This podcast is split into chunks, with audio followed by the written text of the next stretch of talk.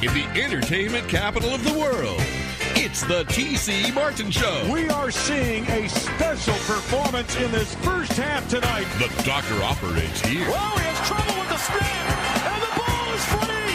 It's picked up by Michigan State's Jalen Watts Jackson, and he scores on the last play of the game.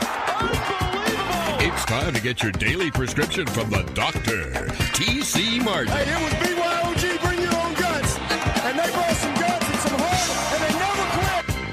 Doctor is now in. And a happy Monday to you. TC Martin with you. Hopefully, you had a fantastic weekend. I definitely did. Appreciate all the birthday thoughts, wishes over the course of the weekend and going back to Friday the Cosmopolitan. Appreciate that.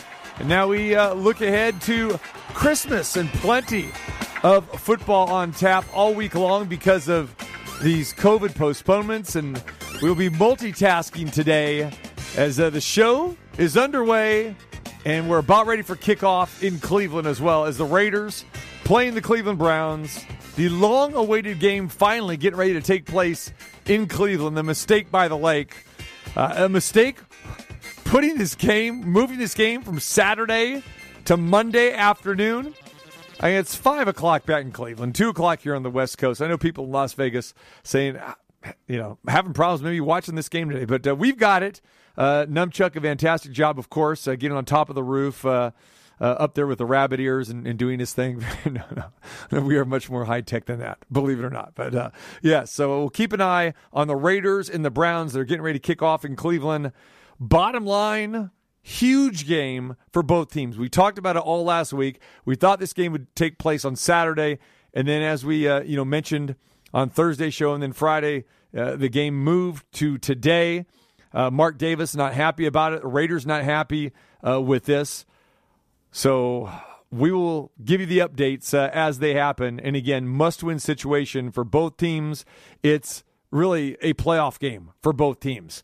Raiders a little angry, and you can't blame them. This is a team that pretty much is is all vaccinated. Uh, really haven't had any COVID issues uh, up until earlier today. We found out that on the defensive side of the ball, that Hobbs has uh, tested positive, so he will not play today. That's a big blow for the Raiders on, on the defense. But from the Browns' perspective, no Baker Mayfield, no Kevin Stefanski, their head coach. The Browns had 24 players affected uh, by the COVID 19 virus, five offensive starters. Mayfield, Jarvis Landry, their fine wide receiver, offensive guard, Wyatt Teller, offensive tackle, uh, Jedrick Wills, tight end, Austin Hooper, uh, all not playing today. So you're losing five starters, losing, losing 40% of your offensive line uh, starters. Case Keenum, the backup to Baker Mayfield. So when they were talking about postponing this game originally, they okay, Case Keenum will take snaps. Nope, Friday, Case Keenum got it. Uh, Kareem Hunt is also out, their star running back, not because of COVID, just uh, from injury there. So Nick Mullens starts the game for the Cleveland Browns at quarterback today. And uh, so the Browns will get the ball first as the Raiders kicking off. But the Browns, they've been through this before. They played a playoff game last year against the Pittsburgh Steelers where they beat the Steelers, if you remember, when they had COVID cases just like this. So uh, if there's you know any experience factor here, it is that the the Raiders have been uh, rather the Raiders that the Browns have been here before, uh, going back to this uh, last year for their playoff game.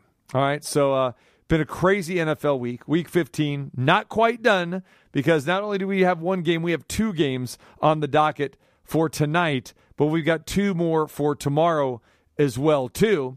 Tonight you've got the Vikings taking on the Chicago Bears. The Vikings at six and seven, the Bears at four and nine. Kirk Cousins. We all know what Monday Night Football means with Kirk Cousins, don't we? Not a good thing. Kirk Cousins one in nine. That is his record as a starting quarterback for Monday Night Football. But when was his last win? His one win? The last time he faced the Chicago Bears last year on Monday Night Football. So maybe he got that off the schneid. Maybe Kirk Cousins will be ready to go. But uh, yeah, just a horrendous performance on Monday Night Football for the most part by Kirk Cousins. Um, Justin Fields will get the start for the Chicago Bears. Fields is two and seven as a starter.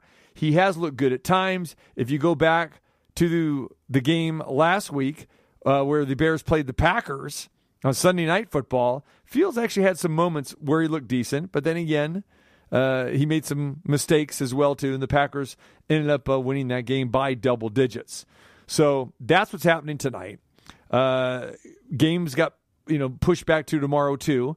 Originally, the Seattle Seahawks and the Los Angeles Rams were scheduled to play on Sunday, as were Washington and Philadelphia. Both those games are now tomorrow at four o'clock, and so there's no tiered action tomorrow where these are standalone games where you can watch them by themselves. Four o'clock, both games tomorrow Pacific time. Uh, Seattle at Los Angeles at SoFi Stadium, and then Washington at Philadelphia. The Rams have uh, close to 20 players on the COVID list. Washington 25, including uh, Taylor Heinicke. He's out, but J- uh, Jalen Hurts will play. Not COVID related, but Hurts, uh, you know, missed the last couple games for the Eagles, so he will uh, be the starter tomorrow. So a lot of things still under ebb and flow here. Fluid situation uh, with everything that's going on here. So, all right. So today on the show, we're going to dive into that. Uh, Dr. Christina Madison is going to join us. TJ Reeves will join us live from Tampa Bay. We talk about that debacle that we watched last night between the Tampa Bay Buccaneers uh, succumbing to the New Orleans Saints. A horrendous offensive football game last night as the Buccaneers lose 9 0. That's how bad that game went. Nothing. Tom Brady came up with nothing last night. Atrocious. Huge upset there.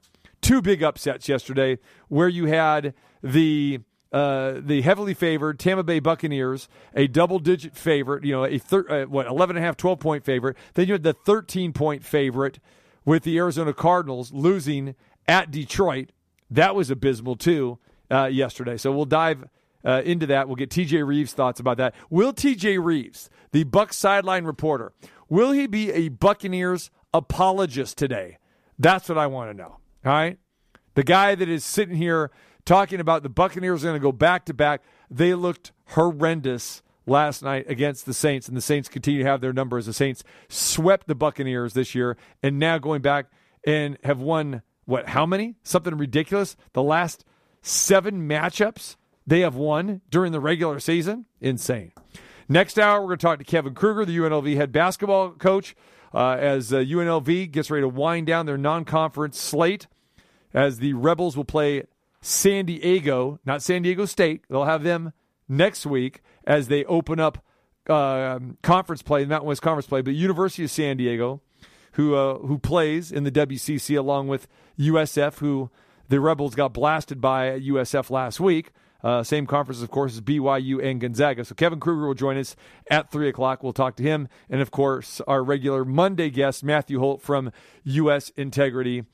And uh, Matt will join us. We'll talk about the underdogs really uh, coming to the forefront. Big time underdogs cover.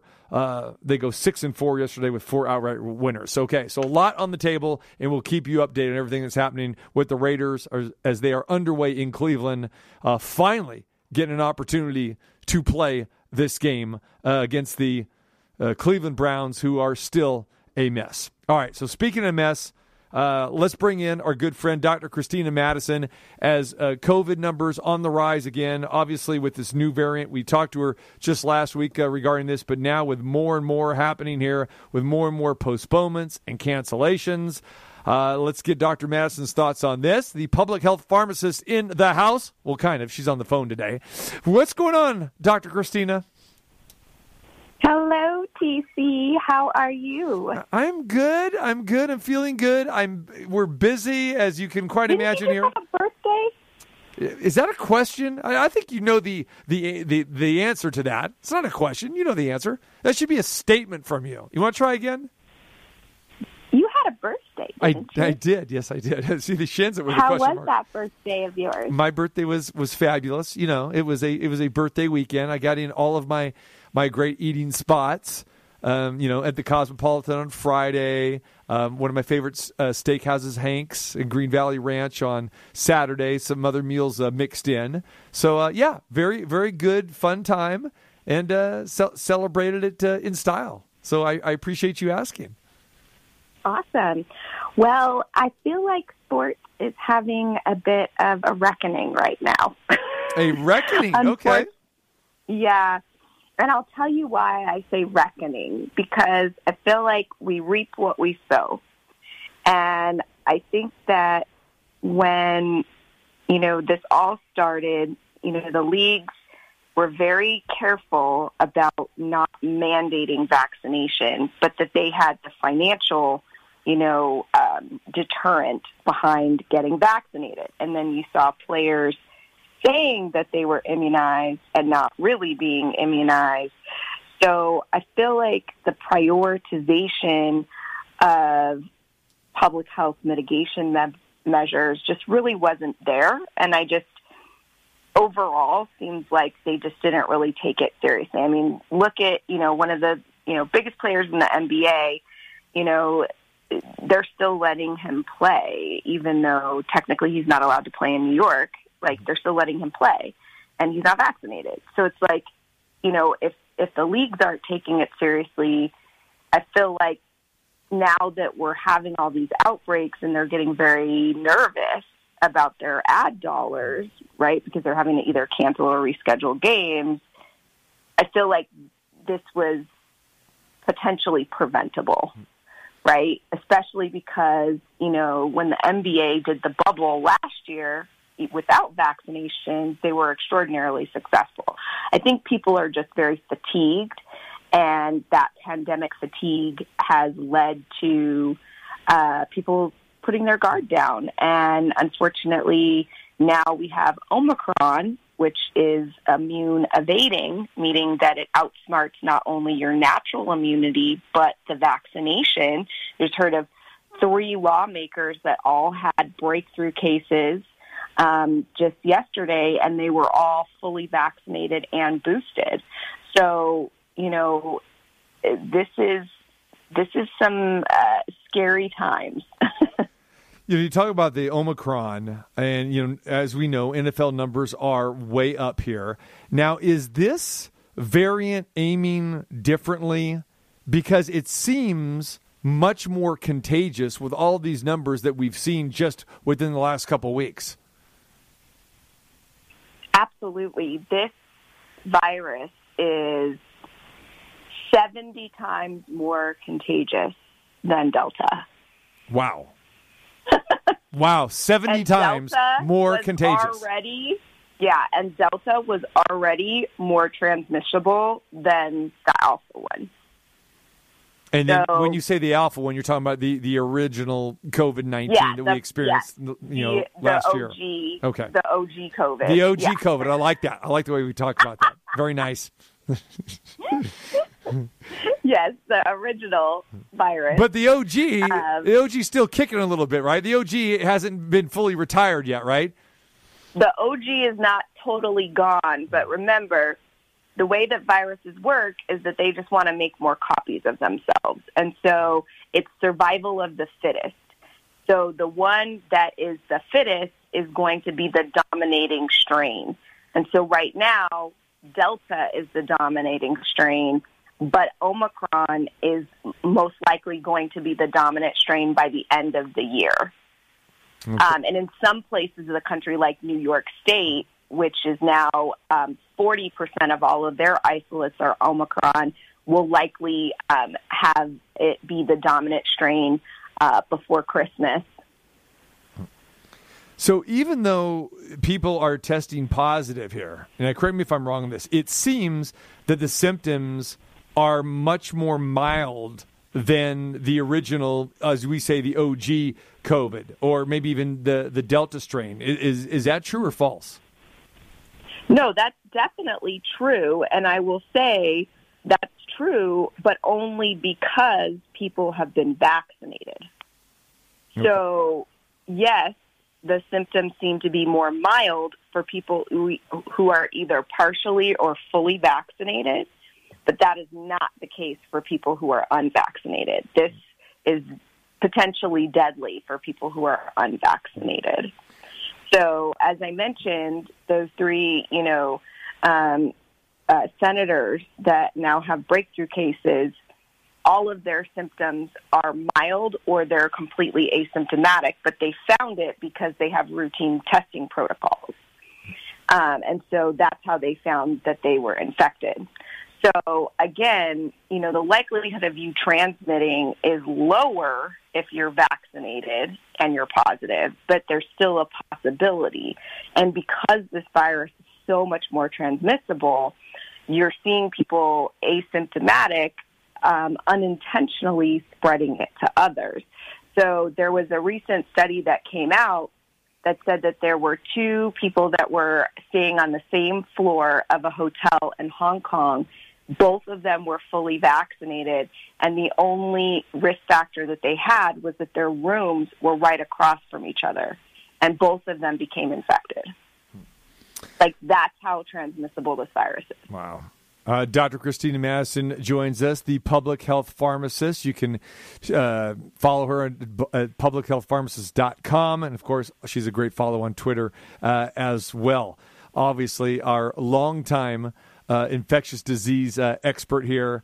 And uh, again, just we're learning more and more as this situation, you know, continues to unfold. I know a lot of people you know, thought that we were like oh over the worst of this, and then all of a sudden, boom! And I think you hit the nail on the head when you said that people really just have this fatigue factor of it, and they're thinking like, I'm tired of it. Uh, I'm I was tired of being cooped up, basically, uh, you know, for the majority of 2020 and, and, and also this year. And it's like, hey, we're seeing people get back. Uh, we're still seeing people wear wearing masks, you know, wherever they go, you know, mostly here in Las Vegas and the casinos, and people are mandating that still. But now we're seeing more and more of these cases uh, continuing to to uprise again. Is that just because it's the winter time because it's cold weather? Uh, you know is it is it is it because of of the new variants? I, I am sure the answer is is all the above here. Or really is it because people are letting their guard down and people are, are maybe tired of wearing the masks? So your your first statement was correct it's multifactorial, right? So there's mm-hmm. more than one reason why we're in the shape that we're in. But the primary reason is because we didn't prioritize vaccinating the rest of the world, right? So the reason why Omicron was able to develop was because we didn't vaccinate the other portions of the world, right? So we're a global community. We don't have closed borders. And of that, you know, an unvaccinated person somewhere else in the world is susceptible to becoming infected. And if there's one person infected somewhere, that person can unfortunately uh, spread disease everywhere, right? So we we can't because the way that this virus uh, operates, it's a deadly respiratory infectious virus. We have to prioritizing vaccinating everyone because that's really the only way that we're going to get out of this is through vaccination. That's how we, uh, you know, eliminated smallpox. That's how we eliminated polio in the United States and pretty much most of the world. And so that's the priority. And I think we got complacent. And, you know, we were offering money and, you know, shots for shots and you know a jab for a jab or a joint for a jab you know all these things all of these like incentives and enablers and it still didn't work. We only have about 60% of the population in the United States vaccinated which means there's 40% of of Americans that this virus can continue to replicate, multiply, and mutate in, and then transmit to vaccinated people. And at some point, we're not going to just have something that's immune evading, meaning that it can outsmart the immune system. It's just going to completely, you know, be able to, um, you know, uh, outsmart everything. Like the vaccines won't work at all. And so we're lucky as of right now that it's not worse. And you know, it's it's the fact that we haven't vaccinated everyone. It's also the fact that people aren't using the other mitigation, uh, you know, strategies such as wearing a well-fitted mask. So you need to wear a mask that is multiple layers and it fits tightly over your nose and mouth. Do you know how many people I see with like their nose out Yep. or their, you know, half their mouth out or they've got their mask on but it's pulled down under their chin? I mean, it's like basically walking around without underwear on to me, you know? Like that's what it looks like to me. like you wouldn't leave your house without underwear, at least I hope not. So you shouldn't leave your house without your mask, right? so it needs to be well fitted. You need to keep your distance from people. And then the other part of this too is that we didn't invest in good ventilation in small spaces.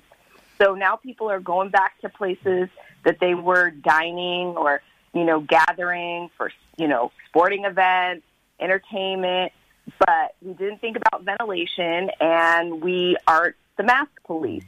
So other than like going to a Golden Knights game and they have signs that say put your mask on, right? Like they're really good about it there, you know, but they don't require vaccination. So it's like what you know, you got to do everything. You can't just do partial. You got to do proof of vaccination. You need to do testing. You need to do a well-fitted mask. You need to have ventilation, and you need to do social distancing. Which means we probably need to go back to limiting how many people are in um, in congregate spaces. And now let's be clear here. I think that for the most part, you're right. We don't want to see most people uh, not wearing underwear. Now, some we're okay with, right? Let's let's be let's be clear here. I mean, especially for many of the guys that, that listen to this show. I mean, it's a it's a male dominated. I plead the fifth on that one.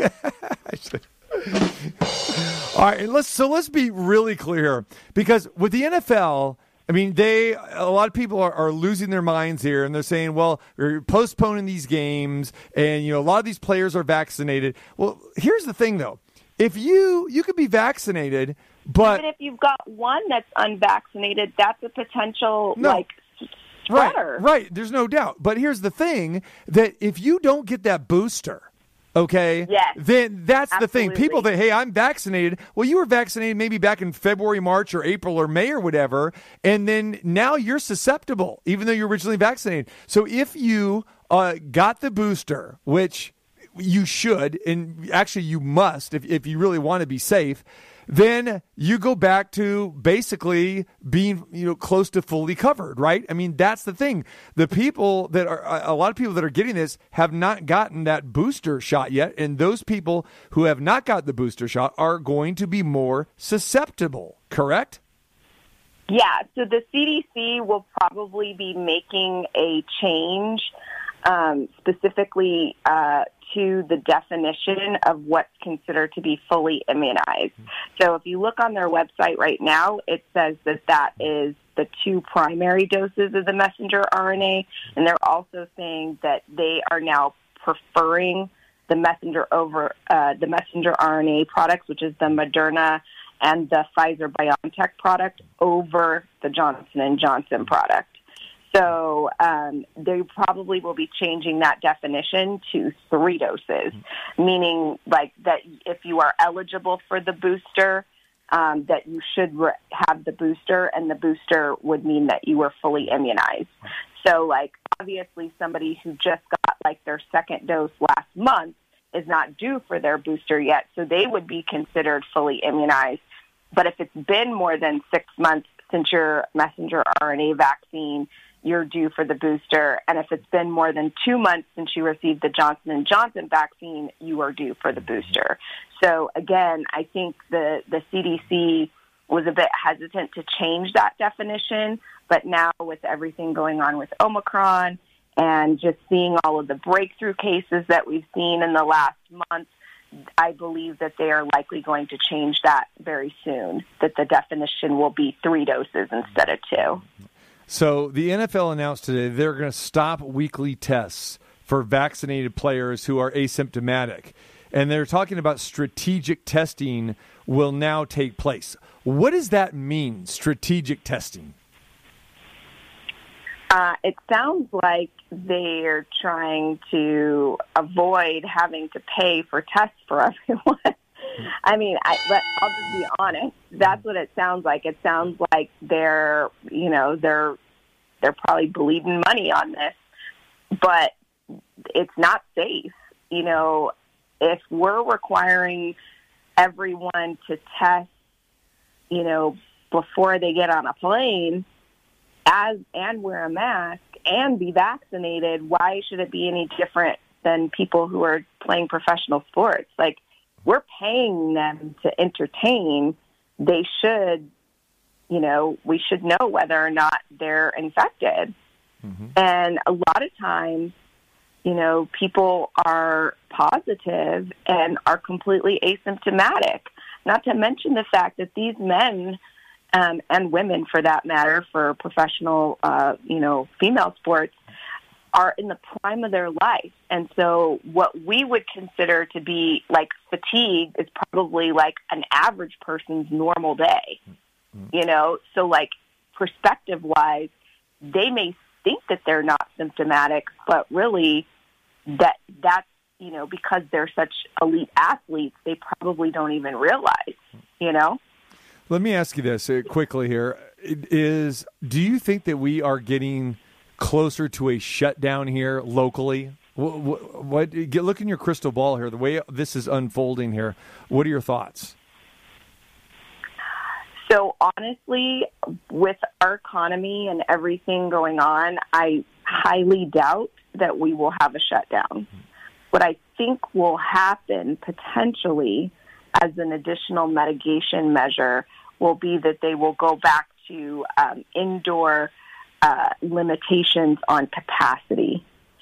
But as far as shutting down, I do not think that they will shut down. And then now the CDC's um, implemented this uh, new um, uh, new procedure for children for schools called Test to Stay, which basically uh, is that they um, will, if they've been exposed, they can still stay in school, but every child has to be tested twice a week. And if both of those tests are negative within seven days, even if they've been exposed to a positive classmate, they can still stay in school.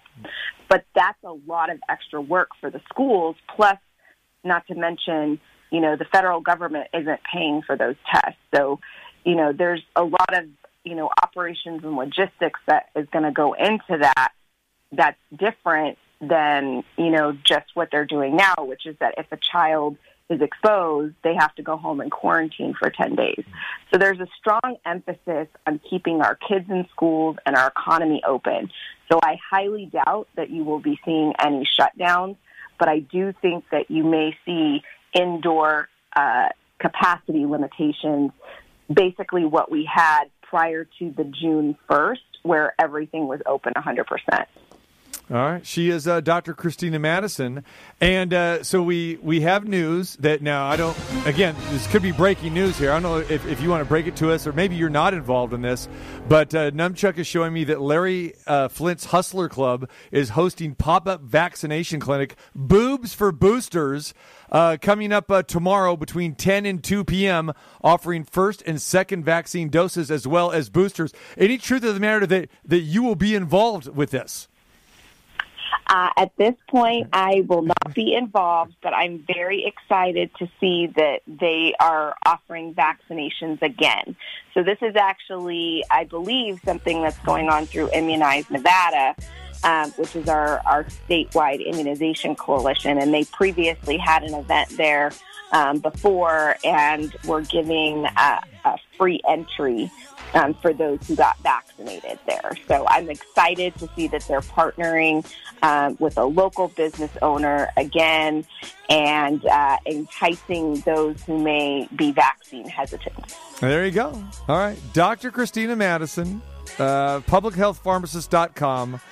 We appreciate you as always, and uh, we will continue to monitor everything that's going on, not only locally here, but everything that's happened nationally, and, and especially with what's happening in the NFL. I mean, NHL teams, uh, several of those uh, have paused now. They've crossed uh, or they've closed off any of the border, you know, contests and everything now. I believe nine NHL teams are involved.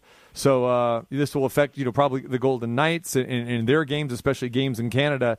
So you know again with the cold weather, the way everything is going on here with the Omicron, we have to keep a very close eye. And again, bottom line is this: get vaccinated, get the booster. I will tell you myself, uh, I did not hesitate went right doc- to Dr. Christina Madison and I said, shoot me up. Did not ask for a joint for a jab. I just said, I didn't ask for food for a jab. I just said, give me the jab. And you oblige, and I feel great. So thank you very much for that. Awesome.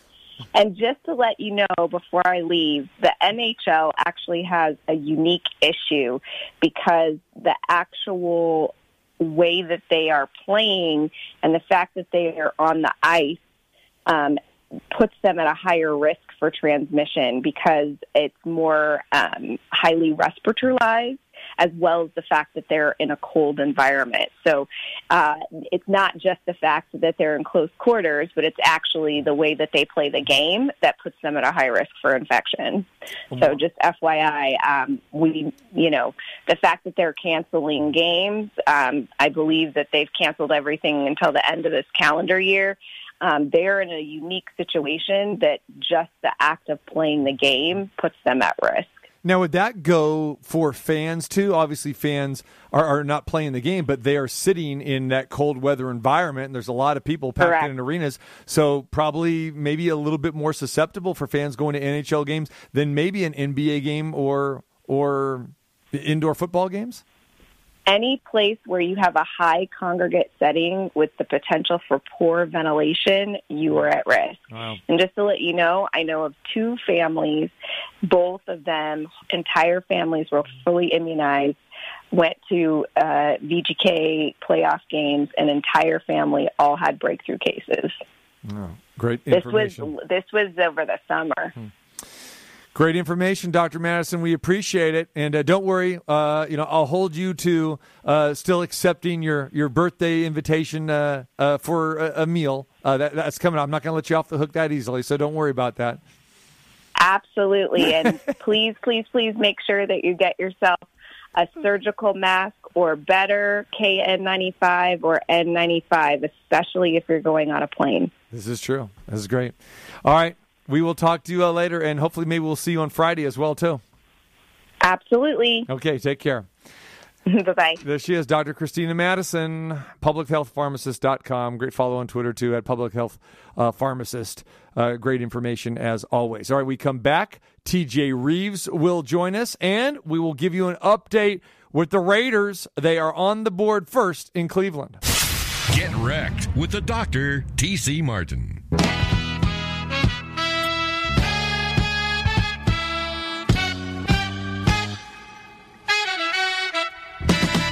All right, Raiders happening as we speak. Uh, we are multitasking here today, of course. Uh, one eye on the game, and of course, uh, giving you the latest.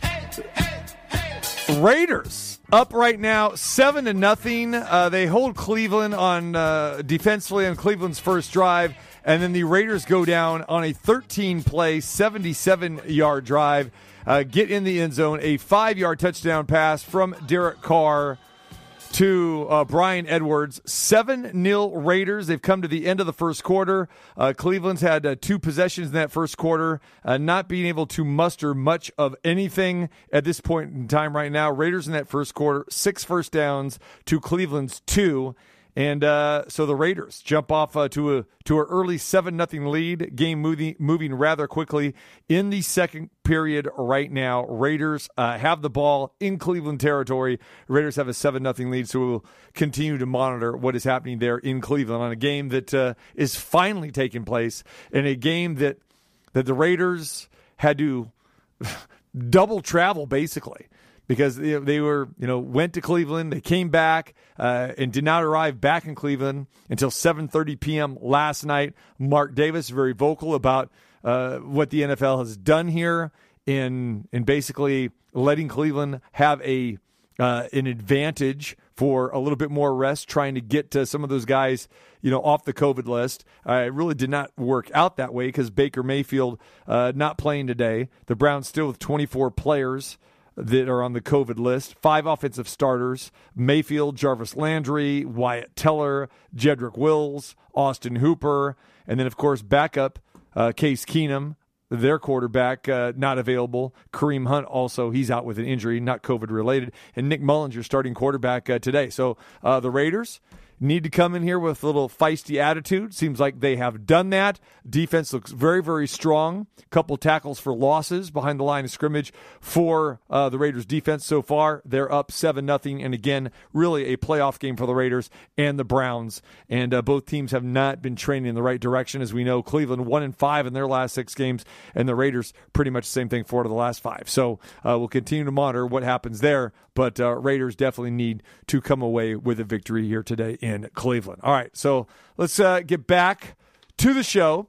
And let's talk to our good friend in Tampa Bay who is, uh, I don't know if he's hung over, he has a headache, or he's just shaking his head, uh, head down in the sand there in Tampa Bay after witnessing firsthand being on the broadcast last night with the Tampa Bay Buccaneers radio network. We're talking about our good friend TJ Reeves as the Buccaneers lose last night to the Saints again in capital letters. 9 0 the final. 9 nothing.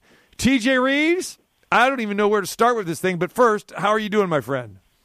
We are hanging in there just a few days before the big one, and Santa did not deliver any presents last night if you were a Buccaneer fan. I knew, Doctor, that things were going to go awry when I came out, or at least I had a good feeling they were going to go awry. When I came out to get ready to uh, assume my duties on the sideline, and there's a, a guy dressed as the Grinch in a Santa Claus outfit with a Buccaneer logo on the back. What in the world, if you're a Buck fan, would you be doing dressed as the Grinch?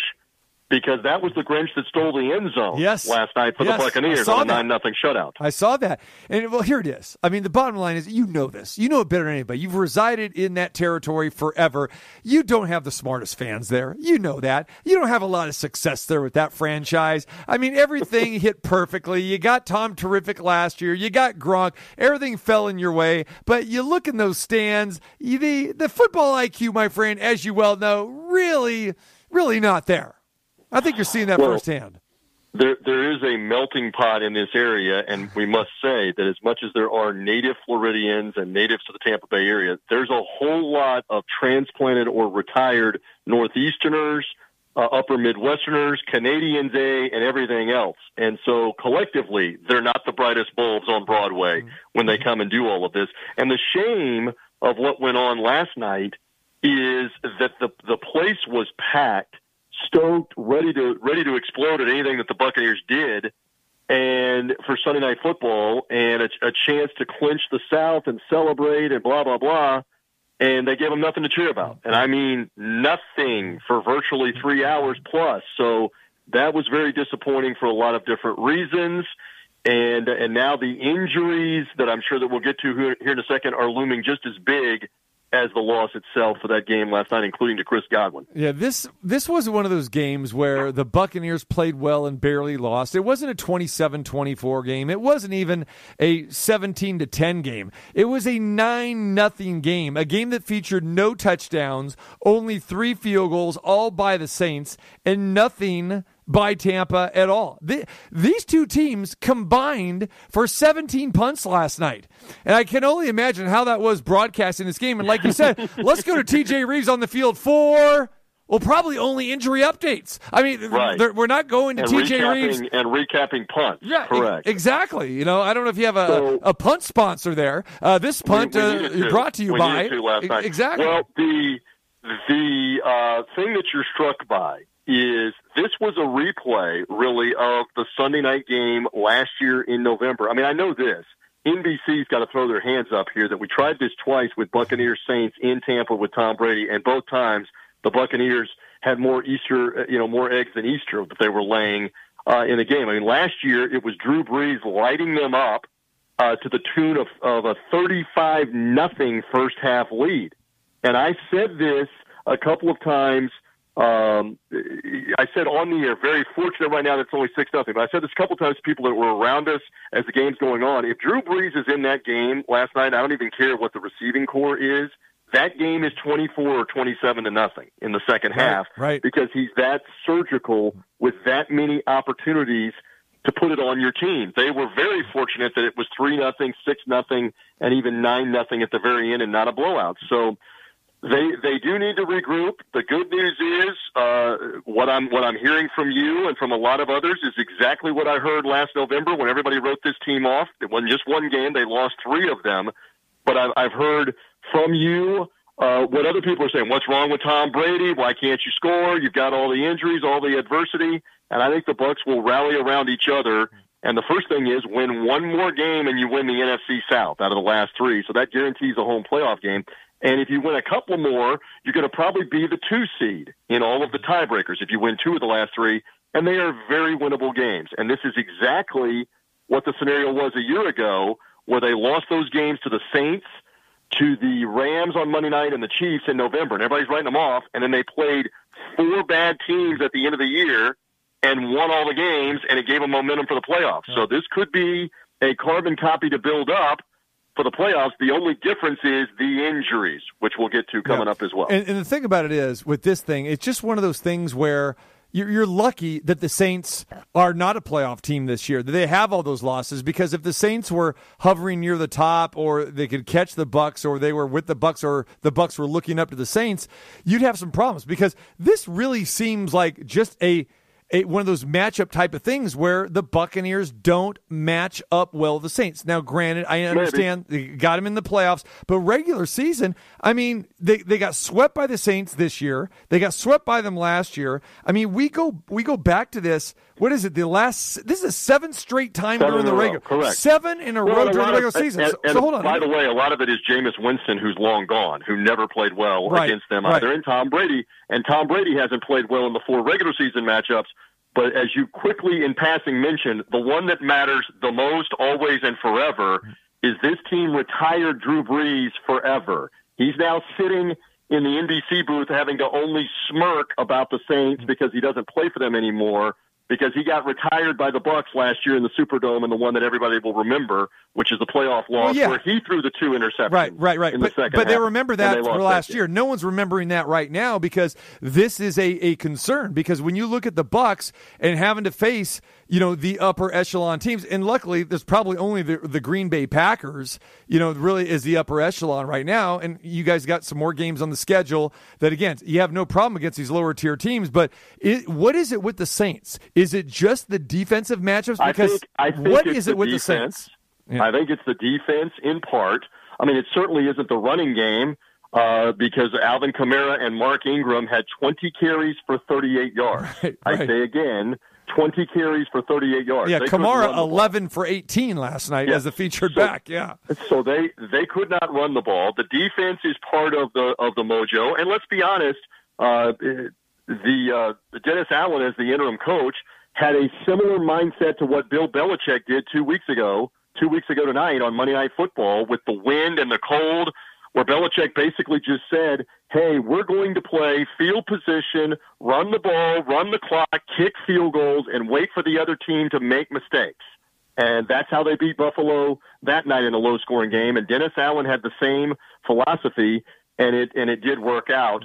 Uh, I, I don't think there's anything lucky about what the Buccaneers did last year. The Buccaneers have won 10 games this year. The Saints have been awful this year. Without Drew Brees, they have been awful offensively. And last night, again, that game was right there for the taking because they were awful again offensively. You've, uh, You've criticized Taysom Hill in the past. He had a couple of good throws in the game, but my God, there were four or five plays to be made where the ball is behind people in the dirt. I mean, you can tell they aren't the same offense. They aren't anywhere close to the same pass offense.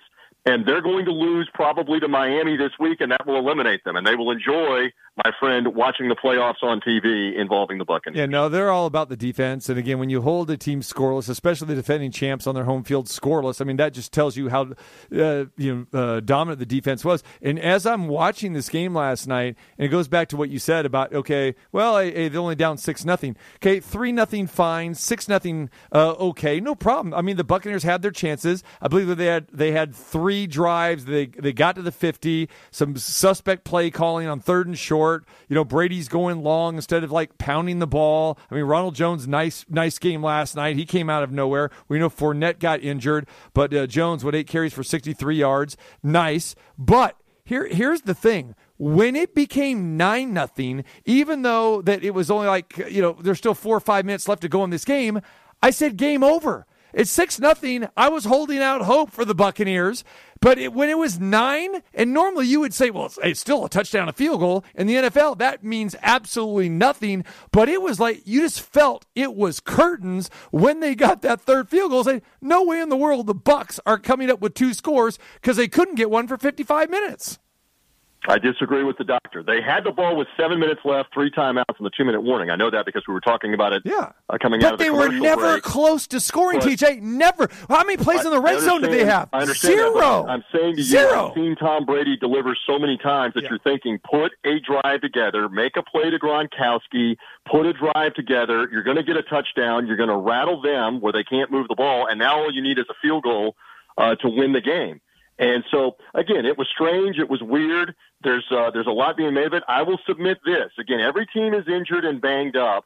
But when Chris Godwin got injured, and we'll talk about the hit in a second. No, go ahead. Just that- talk, yeah, talk about it. I mean, that that is you know the injuries were key last night because Sure. Well, I mean, so again, my point yeah. is they changed, I believe, some of the play calling. He got less comfortable with what they wanted to try to do because no Godwin, no Mike Evans, Mm-hmm. and Leonard Fournette got hurt on the first possession of the second half. So I think for the four or five possessions after that, Brady really struggled to have any confidence in any of those receivers that are there.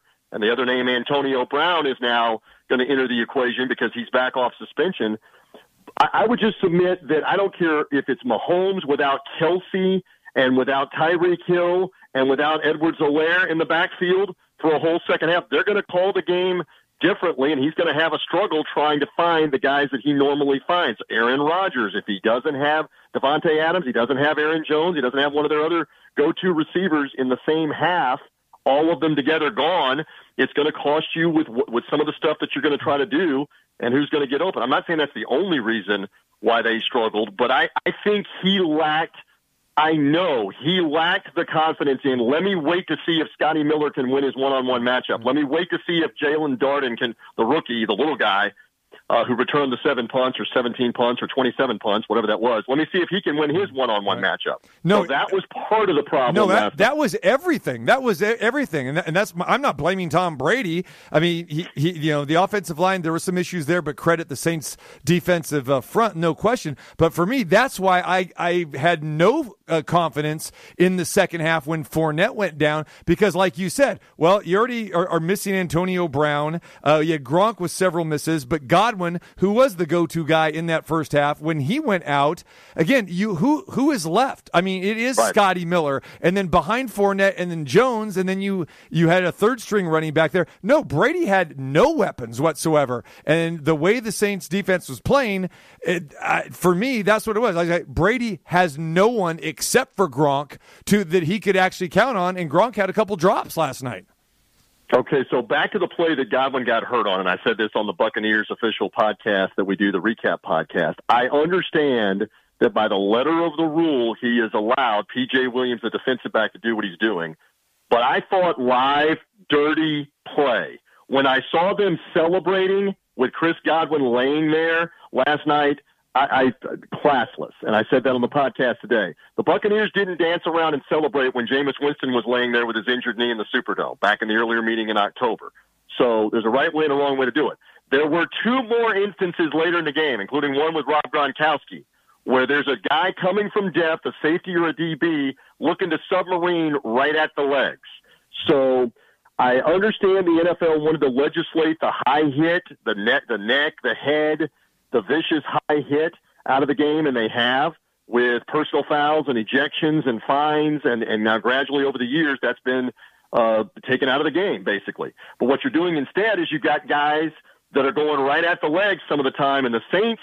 I don't know if some of this was to try to pay somebody back for Jameis getting hurt by Devin White. I don't really know what was going on, but clearly a, a team with a previous huge blotch on its record for trying to injure people in Bountygate and having a hit list in Bountygate of go after them and try to hurt them. Clearly, they were going at people's legs last night, and, mm-hmm. and you don't have to take my word for it. Watch, watch back on three occasions where Godwin got it once, and there were two other times where they were going at people's legs. And so, uh, you know, I'm just I'm putting that out there because it's unfortunate because Yeah. Chris Godwin's now gone for the year Yeah, horrible. on that play. Horrible. TJ Reeves Yep. joins us, Bucks sideline reporter. TJ, only a couple minutes left here. Uh, Bruce Arians says today that bringing back Antonio Brown is best for our football team. Uh, agree? Disagree with that? At this point, they're desperate at receiver. And from their standpoint, I know he's taking criticism for what he said before about zero tolerance. They want to win, and he's now served another suspension. The league lowered the boom for three more games. That's three games without him, and they lost one of them. So I understand that there's outcry of why why are you not getting rid of him? But they want to win. I think Tom Brady has some influence, but ultimately the owners are the ones that are that are ultimately in charge of this decision, and I think they signed off on it as well.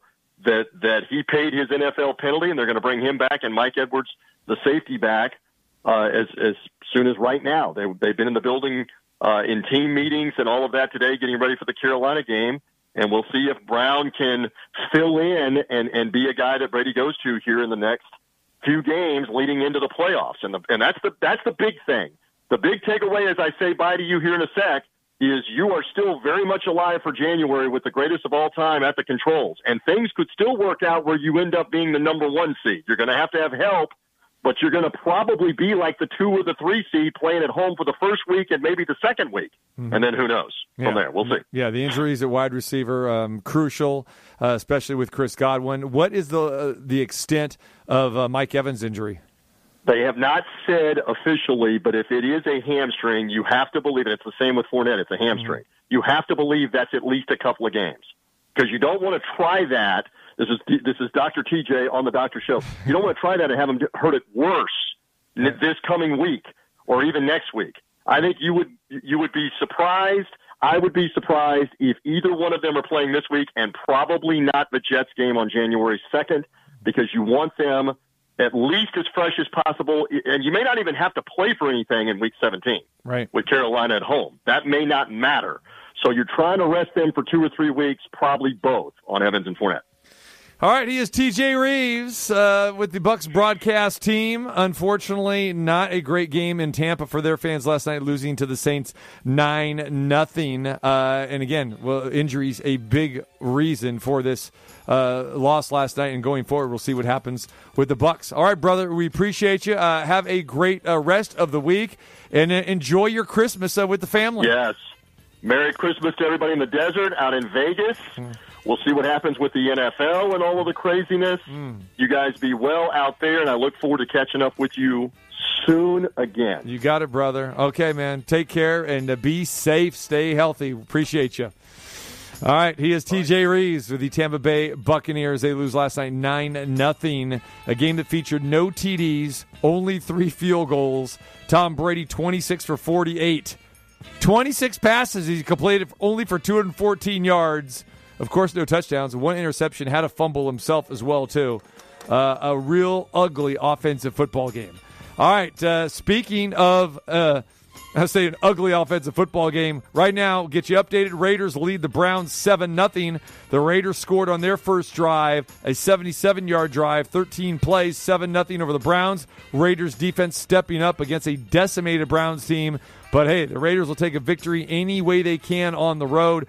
They lead 7 0. Six minutes to play in the second quarter. We'll continue to update you on that during hour number two of the show. When we come back, we talk UNLV basketball. Running Rebels, they got a game coming up Wednesday night, and the head coach, Kevin Kruger, will join us next. Plus, Matthew Holt will join us as we talk about all of the NFL action, not only tonight and tomorrow, but what our eyes saw yesterday as well. Now you're going to bring it up and, and just put salt on the wound? Will you stop yelling at me? No! Live in the entertainment capital of the world, No, no, you're making me nervous. But seriously, it's the TC Martin Show. no, listen. Uh, you're making me nervous. Diagnosis, Oh, and a foul! prognosis, Well, that's good. osmosis. And they'll reset. Nowitzki again for the lead. Bang! It's the doctor, TC Martin.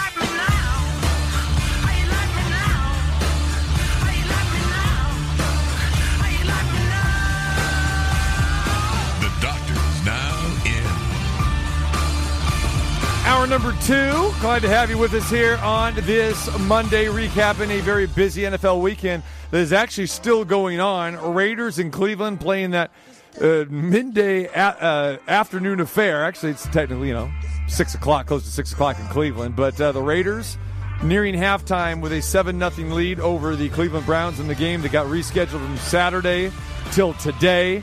Then we have our regular Monday Night Football game tonight with the Vikings and the Bears. And remember, two more games tomorrow as the Seahawks are playing the Rams and the Washington football team against the Philadelphia Eagles. Both those games start at 4 o'clock tomorrow. So we have Tuesday football. And then we'll come back. We'll do it again on Thursday, do it again on Saturday, Christmas Day, and Sunday. So basically, you know, you're going to have like a 14 day period where you have basically football at about 11 or 12 of those days. Pretty crazy. But for a sports fan, you got to love this, but not under these circumstances where, uh, again, COVID 19 and the Omicron uh, variants is, is out there right now and just uh, causing pure havoc with, uh, with all sports and not just sports, but just uh, people you know, all over the world and especially here locally in Las Vegas uh, as well. All right, this hour coming up, uh, Matt Holt will join us uh, from U.S. Integrity. We'll start breaking down uh, tonight's game and uh, talk about all the underdogs that uh, cashed in at the sports book yesterday as well too. We'll talk bowl games and a whole lot more with you. But right now, we talk a little UNLV run and Rebel basketball as the Rebs have uh, won three in a row, and they got a game coming up Wednesday night at the Thomas and Mack Center. It'll be their final non-conference game. And join us now, I believe, from a undisclosed high school gym somewhere, Kevin Kruger, the head coach. Kevin, what's going on, brother? Not too much. Thanks for having me on. I appreciate it. I appreciate you taking time. This is how dedicated Kevin Kruger is to our show here. I mean, he's he's taking time out of uh, of recruiting and scouting to say, no, I got I got to come and do a TC show. I appreciate that. I'm gonna I'm, I'm, gonna honor my commitment. That's my guy. So, t- can you tell us uh, where you're at? Who are you looking at? I actually can't by NCAA rule, This is but true. I, I am at the Tark. I am uh, at the Tark Classic, so Okay. um, you know a bunch of good games going on. But uh, yeah, I, unfortunately, we can't discuss individual recruits. I, I said, are you having some good popcorn? That's all I want to know about.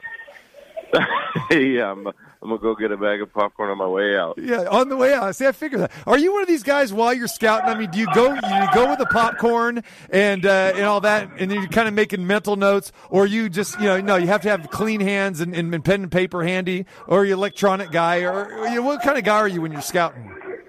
I'm a pen and paper guy. You know, I've always got a pen, carrying around a pen, and, and jot down an idea or a name or a number. But Right. you know, my oddly enough, my dad was a popcorn. I mean, every time we ever went recruiting together, we we got popcorn, and uh, yeah, that it's funny you say that. That brings back a lot of memories. See, and, and again, I did not know that at all. But then again, see, but but the, whether it's snacks, food, it's, it's always going to come into play on this on this show, Kevin. You, you gotta you gotta be aware of that. So there you go. Good oh, stuff. Yeah, no, absolutely. Something about popcorn too at the movies or going to a basketball game. You know, as long as that popcorn is fresh, because I'm a popcorn snob. So if it's one of these things that's been been been sitting in there for a while, forget about it. We can't indulge in that. That's no good. But fresh popcorn, we're okay. And a lot of these high schools, they do it right, man. I got to say that. Oh yeah, I mean, there's not much. There's not a lot better than you know catching a movie or a sporting Oh. event with a nice hot, hot, fresh pop. There you go, man. There it is. All right, Kevin Kruger. That's it. All right, man. Let's talk about what's been uh, happening. I want to go back. Now, you guys have won uh, three in a row at home. What what have you been most impressed with in in these victories? Especially, I want to go back to you know the Hartford and Seattle game too. Those games were at the Mandalay Bay, but then you came back and you beat Omaha the other night. Again, not stellar opponents, and you had a little break in the schedule because you you guys played some some real stalwarts there before that. We'll get into that, but uh, just uh, in the win streak, what have you been most impressed about? I think I'm just uh, the most. im- most impressed by the guys. Uh, just uh, I'm proud of them. I mean, like you mentioned, you know, of our five losses, we got Wichita, UCLA, Michigan, San Francisco, and SMU. I'm not really sure which one of those losses we should be, you know, just mad and sort of feel like the season's over for. Yeah, you can't And- apologize for any of those because they're all strong No, teams, no, no. doubt. Yeah. Those are tough teams, tough programs, and two of them on the road.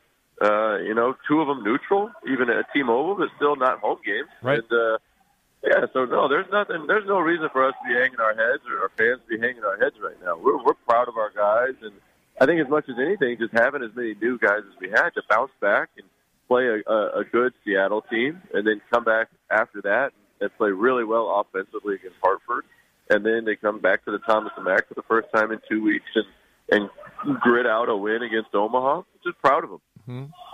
What did you learn about your team with that tough stretch? And like you mentioned, Michigan, Wichita State, UCLA, SMU, and San Francisco.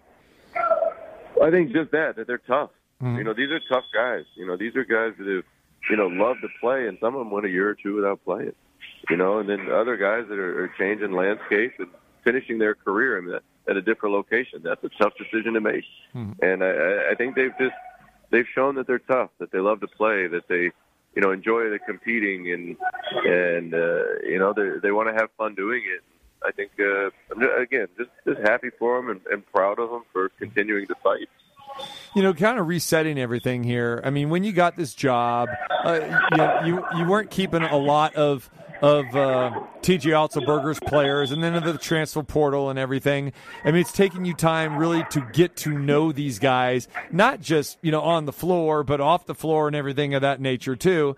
I'm going to ask you which. Which player have you been uh, mostly, I'd say, pleasantly surprised with? And I know there's probably more than one, but just just give our listeners an idea about like you know when you recruited this guy or this guy was coming to UNLV and said okay you know this sounds pretty good again. You you really had to reconstruct a, a whole brand new roster here. So who's kind of pleasantly surprised you up until this point? Uh, I think the first guy that jumps out is Royce Hamm.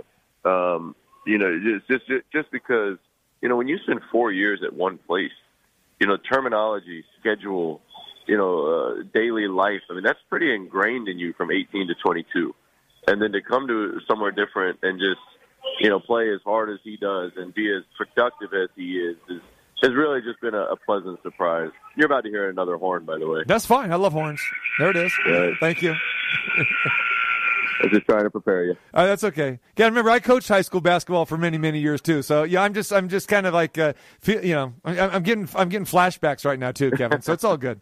Don't worry about it. No, good. And I, I couldn't eat popcorn on the bench, you know. So you know, that's why I eh, would enjoy those scouting trips too. So anyway, go ahead. Well, if, if, if Red Auerbach could smoke a cigar, you could have popcorn. This is true. This is true. This is true. I mean, what are we? What are we talking about? This here? is this is true exactly. and what is up with that? I mean, re- I mean, in an arena. I mean, again, there were In an arena. there were guys back in those days. Again, you know, we're not showing our age or nothing here, but just you know, we saw old black and white, right? People were smoking cigarettes. Uh, you know, watching those games back in those days at the Boston Garden too. There used to be a haze in, in some of those arenas. Oh, absolutely. Yeah. I mean, I remember growing up, you could uh, on certain international flights, people could smoke on a flight. That's right. So That's right. That's right. That's we times have definitely changed for the better in that regard. That's for sure. No doubt, no doubt. Um, all right, so Royce Hamm. What I'm curious, what has been Royce's feedback? I mean, here's a guy playing in the Big 12, you know, coming from from Texas, and you know, like you said before, I mean, he was just sitting behind so many guys. Now he's getting his opportunity to play, and again, you know. The the Mountain West Conference, nothing really against it, but it's not the Big Twelve. I mean, how's he feeling? Is he feeling like, hey man, I'm really going to get a chance to shine here during conference play? And he's thinking, man, I'm going to be taking it to a lot of these guys. Well, I think so. I think his confidence is high right now. And then, you know, on top of that, when we have James Hampshire, you know, seven foot shot blocker from Pacific who hasn't played all year, and then Vic Walker went out with his shoulder as well. You know, those are two guys we also counted on to kind of be a part of that, uh, you know, anchor defensively and in the paint offensively that, that could help give Royce, you know, spells here and there to go along with David Muoka. And we've been pleasantly surprised with Reese Brown lately as well. But you know, we we asked we put a lot more on Royce's plate early, and uh, you know, just because again, David coming over a little younger from Lamar, and Reese not getting a lot of reps and experience last year, so just just just really proud of just the way he's he's just fought and continued to battle, and you know, anything we can do to pump his confidence up, he deserves it. All right. So I know last time I talked with you was, uh, was before the road trip. You guys were going to SMU and to USF, and I said, "Hey, uh, make make sure you uh, you know give a little nod or go talk to my boy Big Bill Cartwright over there. I know he was sitting uh, uh, underneath at his, his traditional spot, you know, underneath the uh, the hoop there. Uh, did you get to see uh, the big seven footer there? Because uh, I know- did. Okay. When we were walking out, he was sitting under our uh, across from our bench under our second half hoop, and I I just waved to him, and I, he gave me the wave back like I have no idea who you are, but hi, and uh, I'm okay with that. I said hi to Bill Cartwright. He's a legend, and that was pretty cool to see him there. Yeah, no, he does know who you are because we talked about it. I said, I said, you go say hi to my guy Kevin Kruger over there, and I don't know if he had a Don's dog or popcorn. He's another big popcorn guy because he'll munch on that popcorn underneath the hoop It is uh, his traditional uh, spot there, uh, there at the War Memorial. Uh, but uh, yeah, I mean, he's he's been bragging always about his USF guys. And you know, he was saying, you know, that goes, you know, I, I love your UNLV guys. Uh, I'll be rooting them on, but not this game. And uh, so he was telling me, he goes, you know, your guys. He goes, he called me the next day. He goes, your guys look pretty good. They they they, they looked okay. But how about from a USF standpoint? I know that uh, Bouyea had a great game, and, and their guards. I mean, they can get hot, and it sounded like they were hot against you guys.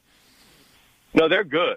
They're, uh, Todd and his group and their team. I mean, they, they've got a very good team. Yeah. Uh, you know, go into Tempe last night and and win at Arizona State, where they were actually Right. they led a lot of it, and then ASU took a lead late, and they fought back to win. I mean, they uh, no, they're they're a very very good team, and I think uh, uh, the way they're playing right now, if they can continue that the rest of the year, uh, you know, March March could be good for them. Yeah, yeah, it'd be it'd be great for, for them to get back, and you know it's it's tough with Gonzaga there, but you know in that conference, you know with BYU and St. Mary's, those are solid programs as well too. I mean it's, and again, it, we love going to the WCC tournament here, you know at the Orleans too. That's that's always fantastic.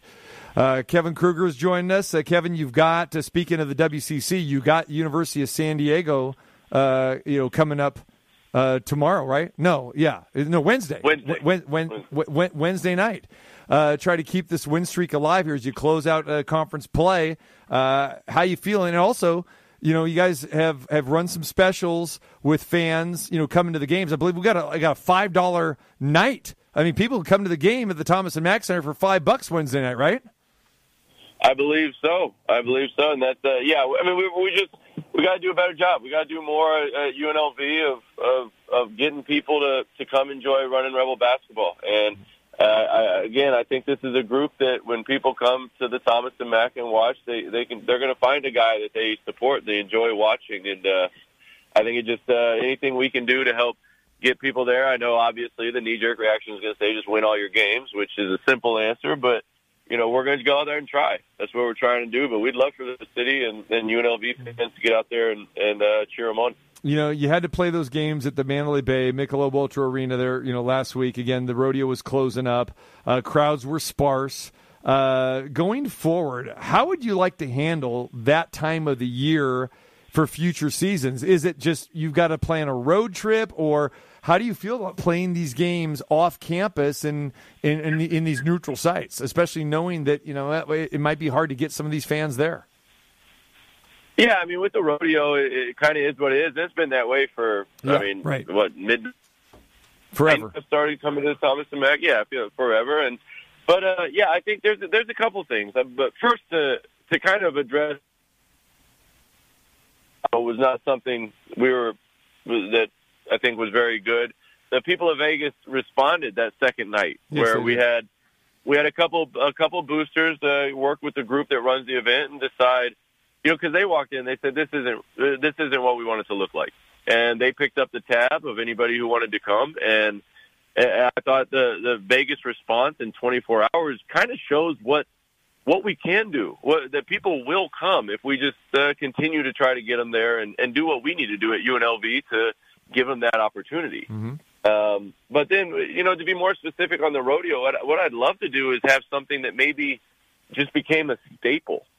You know, during the rodeo, UNLV fans, the city knows the Thomas and Mack's taken by the rodeo, so it's it's rodeo week, and UNLV plays this night at X Right. and you know just creates almost like an annual uh, you know we can't have another NTE like the one we played in at T-Mobile but just something where we're at you know whatever venue we're at and fans just know you know during that week UNLV's got two home games and we make it a tradition and and I would love to see something like that happen just so because like you mentioned you know it's been when I played we played a game in Cedar City Utah you know and then you know there's been times where games are at the Orleans Right. or you know, and then obviously this year at Mandalay Bay. So it's kind of a moving target. I wonder if there's something we could do there that uh, would make it easier. You know, I think you hit the nail on the head too. If you just had something in place that that was okay, this is going to be the destination. Destination. It is two games. Maybe it's you know, uh, you know, one game. Uh, you know, whatever it is, a Wednesday and a Friday or a Thursday, Saturday, something like that, and people could could could lock that into. Because I remember going back in Dave Rice's last season when they played Oregon at the MGM. And I remember being in that building thinking like, wow, this is this is a neutral court game, but it's not. And those fans came in there and, and the Rebels knocked off Oregon that night. And that was like an electric night. And if you had something like that where people against, you know, probably against an, an upper echelon opponent, I think would help as well too. But if you got something like that, I, I think you hit the nail on the head that then people would just like get behind that and, hey, okay, this is where we got to be at this time of year. And we're, we're going, you know, you know, this is the spot. Absolutely, couldn't agree more. Yeah, there it is. All right, you can put me on the committee for that one. How's that? Okay, you got it. I'll call you next week for the for the answer. There it is. Absolutely, that sounds good. All right, Kevin Kruger. Uh, before we let you go, um, the you guys have only had two road games, and we touched upon this a little bit before. Are are you concerned as you get ready for conference play here? Uh, about that because you will go into some some hostile environments when you when conference play starts, uh, or or do you feel comfortable enough that you know okay you went to two places already, but or, or do you wish you had some more uh, away games going into conference play? Uh, no, no, two's good. Um, I just think you know that you know San Francisco being a you know top thirty ish KenPom team, uh, very very intimate uh, setting at, at their you know War Memorial. Uh, SMU, a great little gym at Moody Coliseum. Uh, you know, loud, it gets loud pretty easily there. Uh, but the quality of the two teams we played on the road, I think, uh, were very similar. Uh, maybe not identical, but similar to the competition level we'll see. And, uh, you know, you know, it is what it is. You know, when scheduling, it's not, you can't, it, it's not an exact science so that we played somebody identical to San Diego State and their arena or Colorado State or what have you. But, you know, two very good opponents and in their home gym. I think uh, as much as anything, we'll be able when we're playing those early road games to look back at those and and remember them. And I think two two's a two's a good number, but because we all, it also you know even playing in T-Mobile and Mandalay Bay, you know you're, you're getting on a bus, you're, you've Yeah. kind of got a little bit of a, a road game uh, routine. Not necessarily the same because you're not in a hotel, but uh, you get on the bus, you get you know you eat, you do shoot arounds. So I, I think uh, I think the non-conference schedule we've had is is pretty good preparation for our conference. All right, Rebels in action Wednesday night against San Diego, 7 p.m. And then we get ready for the conference opener against San Diego State. Home game actually on New Year's Day. Uh, how much have you started thinking about uh, the opener against San Diego State? Uh, none, none. Uh, you know, San Diego requires all my my attention and my effort. Um, I mean, other than knowing we play them on the first and watching them, uh, you know, play a few games just on nights where I'm home uh, with the wife, uh, just haven't haven't given them any thought because it's all got to be on the Toreros right now. Right. But of course, as you know, that doesn't mean I take them any any di- lightly or any differently. Uh, but as soon as this game against San Diego's over, we'll we'll focus all our attention to San Diego State. All right. Are, are you a binge watcher when you're spending time at home with the wife? You know, some of these downtimes. I mean, what, what, what do you? What is Kevin Kruger watching on TV? Oh no, absolutely. I think it's funny. So we we moved a few months ago, and my one ask was to get um, a couple TVs in our living room so we can get some sports games going. So yeah, when I get home, we'll she'll have uh, all the TVs going, and, and college basketball games will be all over the place. Uh, yeah, we we watch them together, and and uh, I don't know if it's by design or just kind of how I grew up, but uh, we do that. But then I will admit, I for all those I am, I try to be a good husband, and when the games are over and it's time to shut it down for the night, we watch her her shows that she prefers, and and we watch those together. So You got, it's you know, you got to drop right one of now. the, you got to drop one or two of those with us here. Now, come on, now, we need an update. What, what, what, what does she like to watch? And then you actually sit through and you go, you know, I'm not down with this, but you know what? It's kind of growing on me. There's one of those shows, Kevin. I know it. We all, Um, we yeah, all have I'll, that. I'll be honest. I'll be honest. Yeah. We watch uh, we watched uh, Summer House. okay, Um, I- I don't know what channels they're on. I do apologize for that. Um, and then we watched. that makes uh, two of us. Yeah. and I didn't mind it. I don't mind them. Uh, I don't. I don't understand the Housewives, but she likes those. Yeah. Uh, so I, we watch those, and they're, they're always. I mean, I can't even imagine how many cities that's in by now because it seems like it's a different one every Yeah. every time we watch. Right. But um, yeah, that um, uh, and Southern Charm. We watch. We spend a lot of time watching those. The one in Charleston, South Carolina. There you go. All right, great stuff. So we what we've learned uh, is that Kevin Kruger basically has the sports book without gaming there. He's got the multiple TVs, probably the popcorn machine there uh, in there with all the TVs as well too. Uh, he's got the recli- he's got the recliners going. There it is. Yeah. I, I, I, I got you figured out. I like that. I like it. Oh, yeah. There it is. Sports and popcorn. What's what's better than that? Ah, man, you can't beat it. All right, my man. Appreciate you taking time and uh, and spending some time with us today. Again, out recruiting uh, at the uh, Tarkanian Classic. He's in his car now, and uh, he's getting ready to go back home and and uh, do some more scouting and getting ready for Wednesday night. I I, I know the drill. Yeah, oh yeah, it's a good it's a good one. That's it. All right, man. Look forward to seeing you on Wednesday.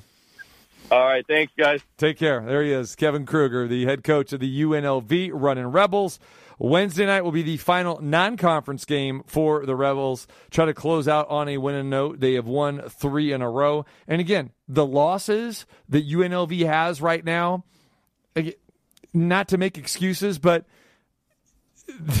they were underdogs in every one of those games and a pretty good account for themselves, especially against Michigan, against Wichita State.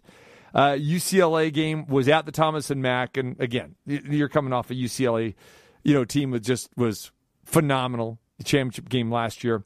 Uh, SMU and USF, two very improving teams, you know, on the road. So, yeah, don't have to apologize for any of those losses whatsoever. And uh, yeah, sure, the way college basketball is with the landscape, you're going to play some of those lower echelon teams, and the Rebels have not lost to those. And past Rebel teams, as we've seen, have lost to those type of teams. Um, hasn't happened, you know, this year. So even like a North Dakota State team that is a, a perennial you know, uh, vying for an NCAA tournament berth out of the Summit League, a very strong program. UNLV, close game, but they beat them, and uh, they, they got the job done. So they've won three in a row. They're trying to close it out at home against uh, University of San Diego, seven o'clock Wednesday night. Looking forward to that, and then they bounce right back with San Diego State on uh, New Year's Day. New Year's Day, the Rebels will play San Diego State to open the Mountain West Conference uh, slate with Kevin Kruger uh, at uh, at the helm. And I think people love Kevin Kruger. They like what they're doing.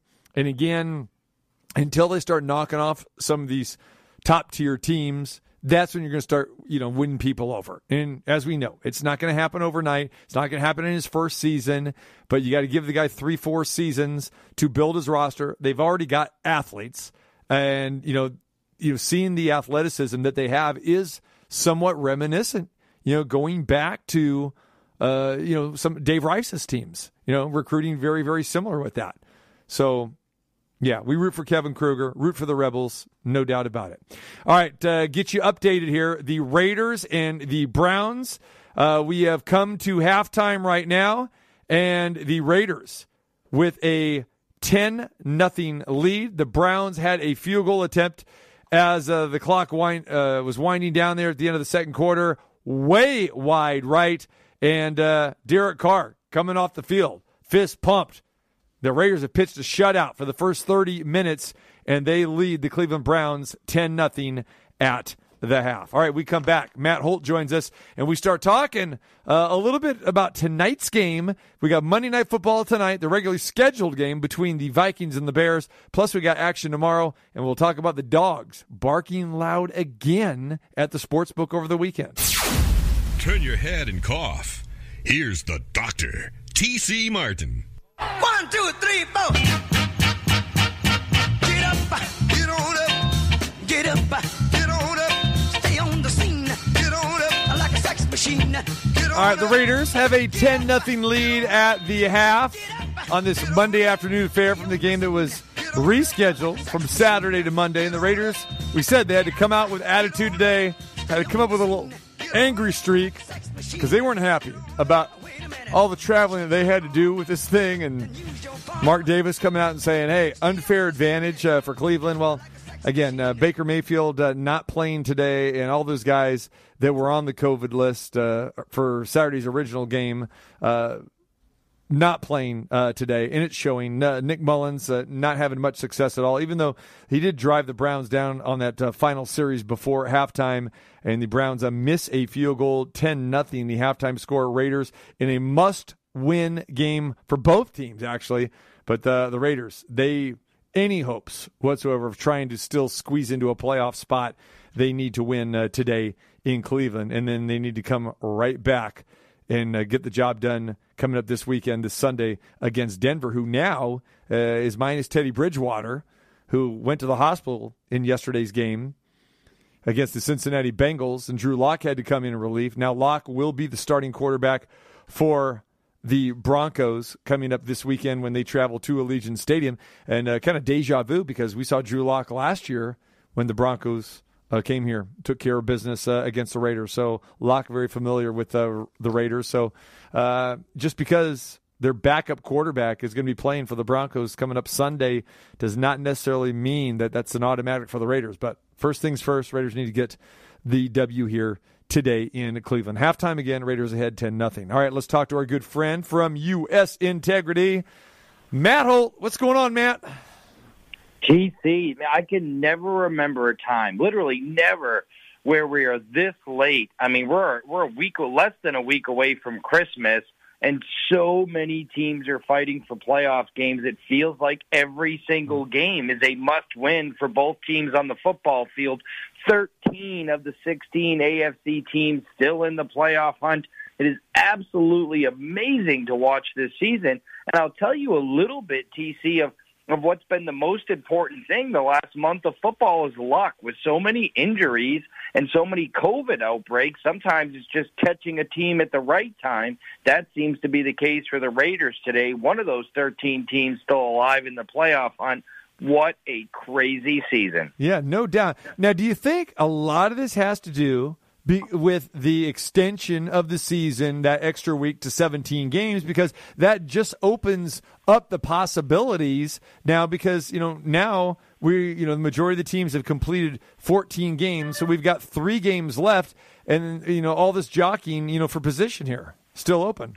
I, I 100% agree that the 17th game is huge, and it's really made a huge difference in the amount of how many of these games mean something, what's on the line in each game.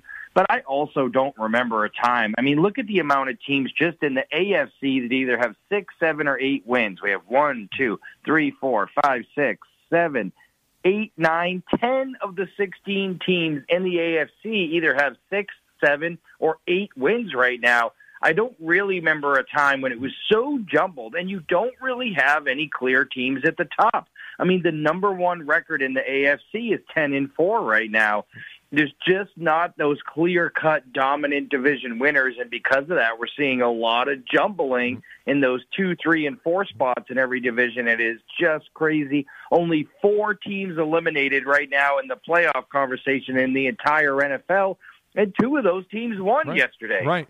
And and you're right. There's there's not that dominant team. And you know what? There's really not for the most part, that the dominant quarterback as well too. You know, going into the season, if we just stick with the AFC, everyone was talking about Josh Allen. He hasn't been great. I mean, their team is eight and six. They're looking up at Mac Jones, uh, led by the Patriots, at nine and five. Patrick Mahomes has not been totally spectacular as well too. So you have all of these teams that are again with some good records but not outstanding records no one has run away and you don't have a clear cut really like mvp candidate as well too this is all good for football matt but the bottom line is it is it because of parity or, or what is it I'm not 100% sure. Just when you thought you had things figured out, like, hey, Arizona's pretty good and Detroit's pretty bad, the Lions put a whipping on Arizona, not just pulling the upset, but dominating the game and beating them by 18 points.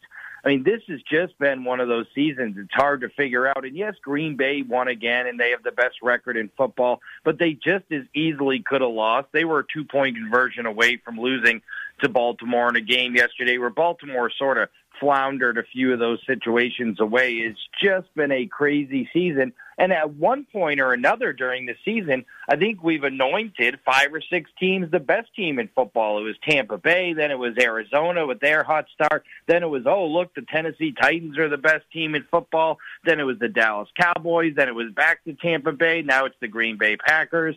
This has been a crazy season. Uh, and it's really, really hard to predict what you're going to get from week to week. I think this Raiders game was probably one of the more predictable Mm-hmm. since the Cleveland Browns didn't have a starting quarterback. And what a surprise! There's 10 points scored in the first half, none of them by the Cleveland Browns. But man, what a crazy season and and what a fun season it makes when every single game feels like it matters. No, absolutely correct. Now, you know, we talk about parity and we talk about being a great season, and there here we go with almost like a weekly conversation we're having about the underdogs cashing tickets and the underdogs six and four coming into today's game right now. Four outright winners yesterday as well. So uh, that that points to everything that we're talking about here. Talk about some of these upsets yesterday. Yeah, I mean, first of all, we have to start with the Detroit Lions. For for Arizona, with an opportunity to you know get that number one seed and and really look like you know the big champ daddy coming out of the NFC West, the division everybody's talked about, and then to go on the road and just get dominated by Detroit. That was mind-boggling. We talked, you know, the Denver quarterback. You mentioned Teddy Bridgewater being carted off the field. That certainly hurt Denver's chances. Cincinnati, a popular dog, although a dog nonetheless. I think the one that was a little bit surprising again yesterday, and, and we don't talk about it because it wasn't this terrible upset, was Tennessee Pittsburgh. I mean, we have to remember Tennessee was up 13 to 3 at the half with an opportunity to clinch that division and it looked like Pittsburgh had no life at all and the Titans go on to score 0 points in the second half. Pittsburgh outscores them 16 to 0, gets the win 19 to 13 just to make sure we have yet one more team in the AFC playoff hunt. Yep, that is true. And you know, that game went back and forth where the Titans opened a favorite, then then Pittsburgh, you know, closed as the favorite in that game. And Pittsburgh ends up uh, coming from behind and winning that game. And this is a team that kind of plays ugly. And uh, you know, I don't think any of us really truly respect Ben Roethlisberger, but for some reason, uh, the Steelers they got it done against Baltimore. And of course, there was those you know Harbaugh coaching uh, you know snafus again that probably led to that uh, victory for for the Steelers. And then yesterday, the turnovers. But I guess credit the Pittsburgh Steelers defense for you know creating four Tennessee Titans turnovers yesterday. Yeah, absolutely. Look, I think the shocker of the day, and, and there were a few, and we were talking about Pittsburgh, but the shocker of the day, hmm. TC, has to be the fact that Tom Brady and oh. Tampa Bay, hmm. Tampa Bay Tom, I mean, what was it, 250 something games without a shutout? The the Tampa Bay Buccaneers. Fifteen years, man. Fifteen Yeah, years. Think about that. Unbelievable. Don't just lose at home to the, to the New Orleans Saints, but get shut out at home against the New Orleans Saints. That was the shocker of the day, my friend. And you know that game, you know, we, we talked about it earlier. No touchdowns, only three field goals, all by the Saints. The teams combined for 17 punts. It was an atrocious offensive game, and it just, you know, when the Saints got that third field goal, Matt. I mean, we would never ever think, well, okay, it's nine nothing. You know, Tampa Bay still still has a shot because you know, hey, they only need a touchdown, a field goal. The moment they kicked that third field goal, I said game over. I had zero. Game over. I had no confidence that the Buccaneers could score twice. When it was six nothing, I said, okay, you know they've they've got to midfield, they got into territory. But you know how many plays the Buccaneers had in the Saints red zone? Zero. Zero. That's why no confidence whatsoever. So when they went from six to nine, unheard of, right? Normally, uh, game over. Just turn it off. This game's over. Even though there's still like four or five minutes to play, they're, they're not winning the game. Yeah, absolutely. That that was mind boggling and I mean, and give credit to that Saints defense. They've been a good defense Oh, yeah. all the year, Oh, and yeah. their offense hasn't been good. But but unbelievable Mm-hmm. to shut out Tampa Tom at home.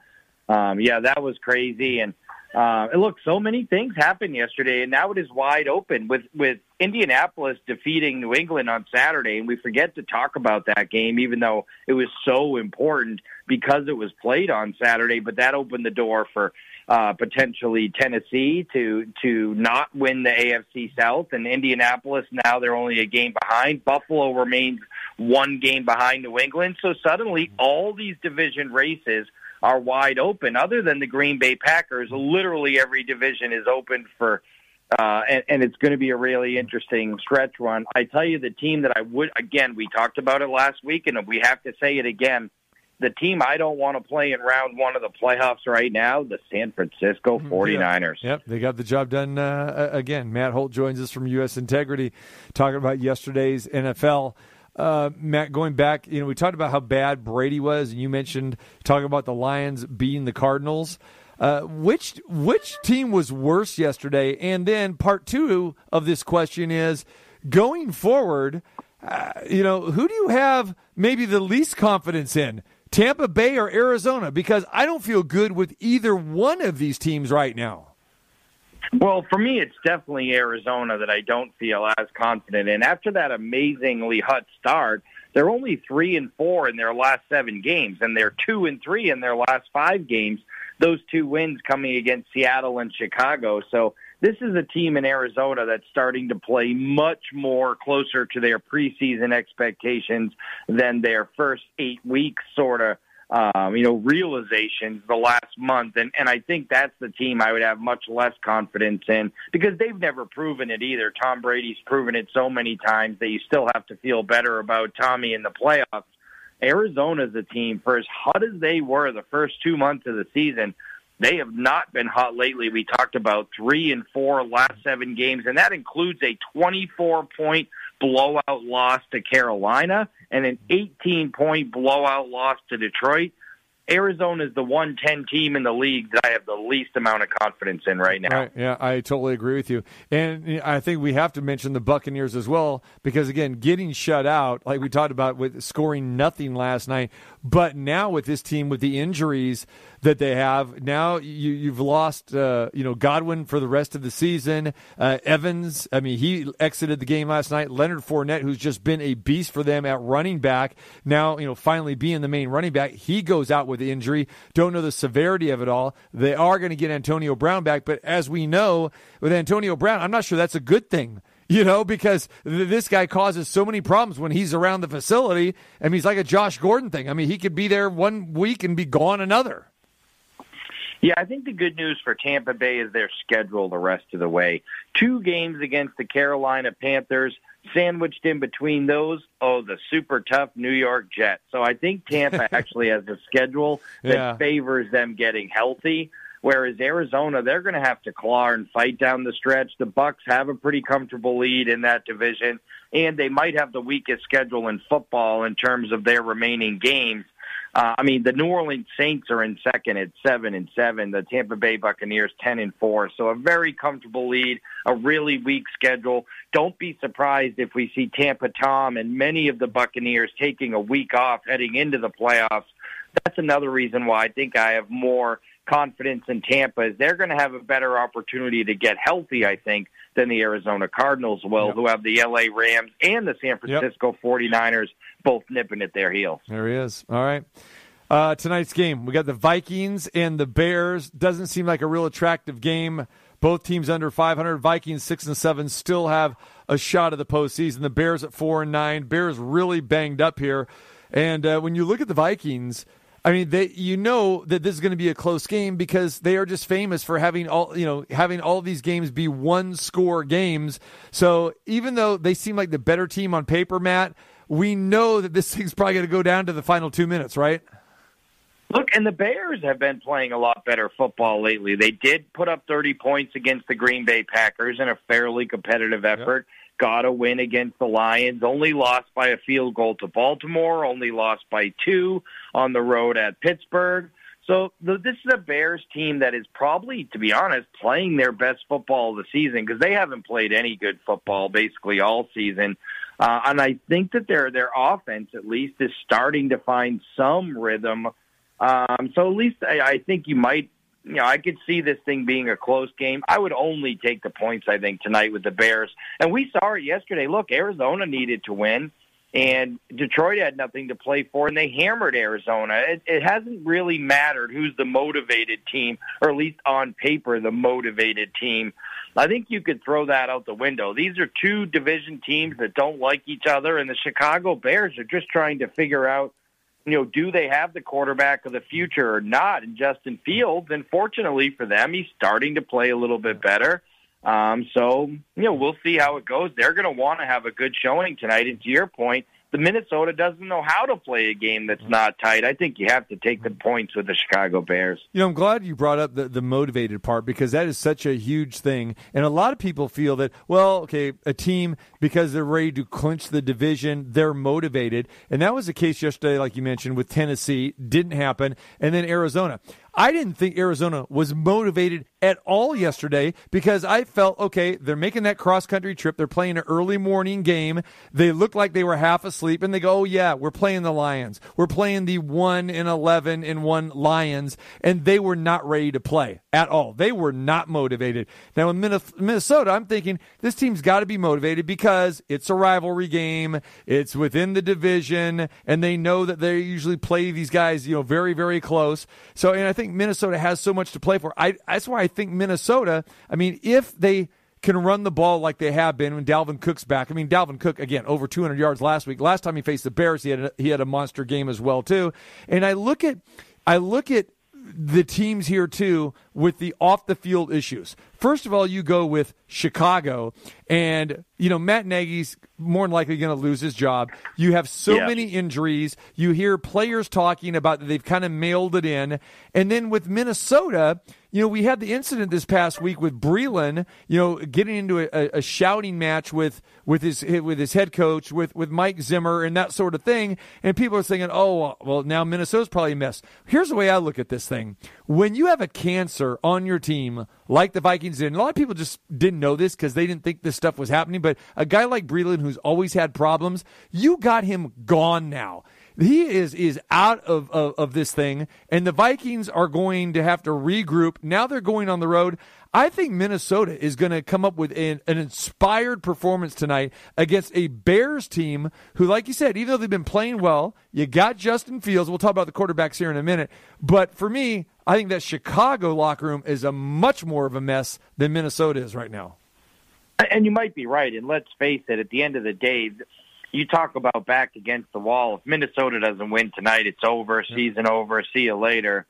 So I, I imagine they're going to be plenty hyped up and motivated. And when healthy, this Minnesota Vikings running game is as good as anybody in the NFL, and we've seen it the last couple of weeks. So there's certainly some premise there to say that, hey, Minnesota comes with a big effort. Um, it's just hard to trust the Vikings because they every time you think that they're going to come with a big effort, they're they're in a nail biter right down to the finish. It seems like every single week. So for me, despite the fact what the stats say, despite the fact what I think, I agree with you that I could see this thing getting ugly because Minnesota plays every game tight, and lately the Bears have too. I just kind of feel like this one's going to come down to the Yep, wire, yep. and at almost a touchdown, it's a pretty good cushion. Kirk Cousins, one in nine on Monday Night Football. But hey, his one win was last year against the Bears, and Justin Fields, two and seven as a starter. What have you noticed from Justin Fields, especially last week's game against Green Bay? Well, he is starting to be able to, like you'd expect from a young quarterback, go through those progressions a little better.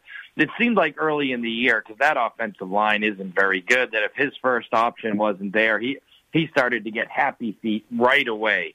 Uh, whereas now I'm starting to see him at least make that first, second, maybe third read, and because of that, he's completing more passes, and the offense is moving the ball a little better. And thank goodness somebody on that offensive sideline finally started designing some plays for him to get the ball out of his hands quicker because the offensive line can't block. And he has happy feet anyway, so the best thing they can do for Justin Fields is get the ball out of his hands quicker. And oh, by the way, they have some pretty good running backs. I mean, David Montgomery is a solid back, and I feel like lately they've actually been running the football behind those decent running backs. That's helped take a lot of pressure off Fields. And I think that's why their offense has been a little better. All right, it's a it's a weird week as we know. We got two more games tomorrow. You got Seattle and the Rams, and you got Washington at Philadelphia. Uh, quick take on on the Rams uh, finally playing some good football. But this, the reason why this game was moved to Tuesday was because of all the COVID's uh, posit- uh, positives with the Rams. I know, but think, thankfully for them, and this is one of those rare cases like we saw with the Browns today, that even though the game was moved, they still didn't have a quarterback. They were just going Right. to be missing too many players. This was going to be a tall, tall mountain to climb. I actually think uh, tomorrow with the Rams, you know, they get Jalen Ramsey back. They're actually getting a couple of key guys back. Their starters really, of key guys. yeah, starters are not affected uh, as far as COVID for the Correct. most part. So yeah. I actually think it's a Yeah. good spot for the Rams tomorrow night. And on the other side, who knows what, what you know who's going to be available for the Washington football team? Um, and again, this is that's a big game. This is kind of a winner advances in the playoff hunt, loser doesn't game. But of course, we have Tyler Haneke. Uh, you know, Heinicke, uh, he's got COVID issues tomorrow, and it's just a litany of people with, uh, you know, COVID-related questionables for the Washington football team. So I don't know how in the world you could take the points right now, uh, unless you had some information that led you to believe that some of these guys are going to play. But right now, shoot, it feels like Washington's going to have a hard time having enough guys to play, and for that reason, it would have to be Philly or pass. I think for me. Yeah, no, no doubt about it. I mean, uh, Washington, like you said, uh, with uh, with Heinicke, um, you know, you got defensive tackle Jonathan Allen, quarterback Kendall Fuller, um, safety uh, uh, Kamren Curl. I mean, all those guys are starters, and you're going to get Kyle Allen as the starting quarterback uh, for Washington tomorrow. I think it's a good spot. Jalen Hurts will be back. Uh, you know, for Philadelphia tomorrow. So the number six and a half, but uh, and the Eagles really, I mean, both these teams have something to play for, but uh, I, I think obviously the Eagles are the much more healthier team. They're at home, maybe advantage Eagles there. I mean, it's it's usually not wise to lay you know a touchdown uh, with. Uh, a rivalry game like this because it's usually closely contested. And a lot of times the dog comes up. But here, like you mentioned, with so many COVID issues with Washington, it seems like a good spot for both home teams tomorrow, the Eagles and the Rams. Uh, all right, Matt Holt joins us. Matt, uh, bowl games uh, coming up with Tulsa uh, got there. Uh, for me earlier today, what part of our best bets. So Tulsa ends up uh, covering a couple other, you know, smaller bowls in the next few days. Any of these games coming up that you want to uh, point people to go to the window to? Boy, that Tulsa game was tight today. I thought for a minute that maybe we're going to see a backdoor cover, um, but we didn't. I'll tell you, the Missouri Tigers, and this is tomorrow, haven't been able. I mean, Wednesday, Wednesday. haven't been able to stop the run all year. And Army is not going to be happy coming off that really ugly effort against Navy. Now in the Armed Forces Bowl, you have a team that can't stop the run against a team that run runs the football as well as anyone in the country. You wouldn't normally lay points at Army against an SEC team, but if I'm playing, I'm laying right there. All right, yeah, it's it's kind of strange to see Army a four and a half point favorite, you know, over a Big Twelve team, and you know Missouri they are capable of, of scoring, but you're right, defensively uh, they're going to have uh, some problems as well too. Uh, you know, I talk about uh, on Friday we talked about the the game on Thursday with UCF in Florida. I think is a great spot for Central Florida here because they're playing Big Brother. Florida is a mess. Uh, do not, uh, you know, ha- have a head coach basically that is that will be on the sideline. You know, right now, coaches are looking for jobs. Uh, their starting quarterback uh, just went in the transfer portal. Uh, this team is kind of a mess right now, man. And I think UCF is is really going to be motivated for this game. And uh, you know, I, I view UCF just like I did with Utah State, a team that feels like, hey, they got a chip on their shoulder. They're an underdog, and they're probably going to win this game outright. Yeah, and- and they've done it before. This is a team we remember a few years ago that went to, went on to beat Auburn in a bowl game with their perfect season. I think this is a little bit of a down bowl for a UCF game that's for UCF team that's been playing in big games lately. But you're right. I think they'll be plenty motivated against Big Brother. And I don't know that there's a team left in the bowls, maybe LSU, that's as big of a mess as Florida right now. At least LSU has their next head coach, but they also have some real quarterback issues with one quarterback hurt, the another quarterback in the transfer portal, and they're trying to get a waiver for their freshman to not lose his redshirt status. If he starts the game. If he doesn't, I don't know that they'll have a quarterback against Kansas State.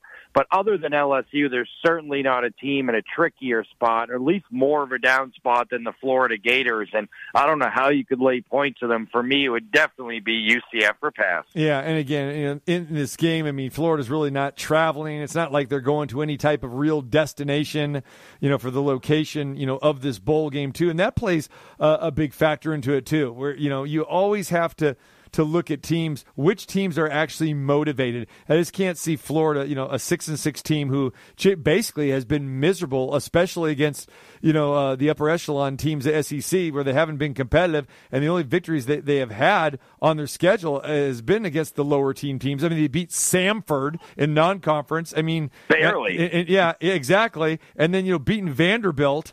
Uh, you know, is in you know as far as uh um, you know, an SEC opponent. I mean, the lowest of the low, and then the Florida State game that was a mess too. So I don't know how motivated they're going to be because again, they're staying in state. Oh, they're playing the Gasparilla Bowl in St. Petersburg. I don't know. It's, uh, it's something to watch out for when you're handicapping these bowl games. No doubt about it. Motivation is the number one factor in handicapping these bowl games, TC, and we've seen it. We've seen so many big favorites already go down this year it started right off with Toledo in bowl game one, right? Right. A double digit favorite losing. Motivation is the is the biggest factor. You know, just as we talked about here too, the Raiders with that big fourth down, then they turn the ball over two plays later. I see. Yeah, yeah. Uh, Carr gets sacked and uh, he went down, and now the Browns are driving. Like I said, this this game uh, is, is far from over, so the Browns are, are driving in Raiders territory right now. Matt, we'll let you get back and watch the rest of the game, my friend. We'll talk to you later. Of course, Matt, U.S. Integrity, fantastic job there, and always. Uh, you know, on the sportsbook side, uh, looking at all of this stuff and on our best bets as well, too. Check his picks out and all of our picks at tcmartinshow.com. Take care, brother. And if I don't talk to you before Christmas, uh, hopefully if you have some time, you can join us on Friday at the Cosmopolitan. And, uh, you know, if not, uh, Merry Christmas to you and the family. Merry Christmas to you and yours as well, TC. Best of luck. Take care, my friend. There he is, Matt Holt. All right, want to thank Matt for joining us today. TJ Rees from Tampa Bay, the Buck sideline reporter. And Dr. Christina Madison giving us a very good, thorough update regarding what's happening here in Las Vegas uh, with the COVID situation and uh, always fluid, you know, with the sports situation as well, too. Appreciate her. And of course, the head coach, Kevin Kruger, joined us from the Tarkanian Classic, doing a little recruiting, having some popcorn today and uh, UNLV getting ready to get back on the hardwood at the Thomas and Mack Center coming up on Wednesday night in their final non-conference game before they open up Mountain West Conference play next week, actually New Year's Day against San Diego State. Miss any part of the show? Go to the website, check it all there at tcmartinshow.com. Have a good one tomorrow. Terrible Tuesday, we got that. More NFL, two more games tomorrow. Join us at two.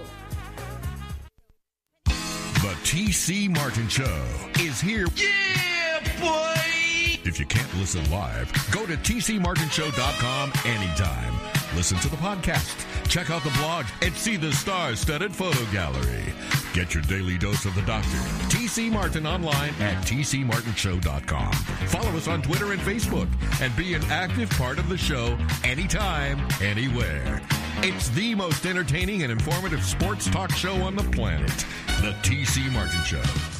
Betting has never been easier, and you can earn free money when you sign up today for a new William Hill, Nevada mobile sports account. Earn a $50 bonus when you deposit $50 or more using promo code TC50. That's promo code TC50. The William Hill, Nevada mobile sports app allows you to bet from any iPhone, iPad, or Android device anywhere in Nevada. With the largest wagering menu, the mobile sports app features live in play betting as well. Sign up today. For more information, visit williamhill.us. Must be 21. Gambling problem? Call or text 1 800 522 4700. Nashville hot chicken, bold pork sandwiches, award winning Vietnamese wings, and plenty of ice cold craft brews. Just a taste of what you'll find at Block 16 Urban Food Hall at the Cosmopolitan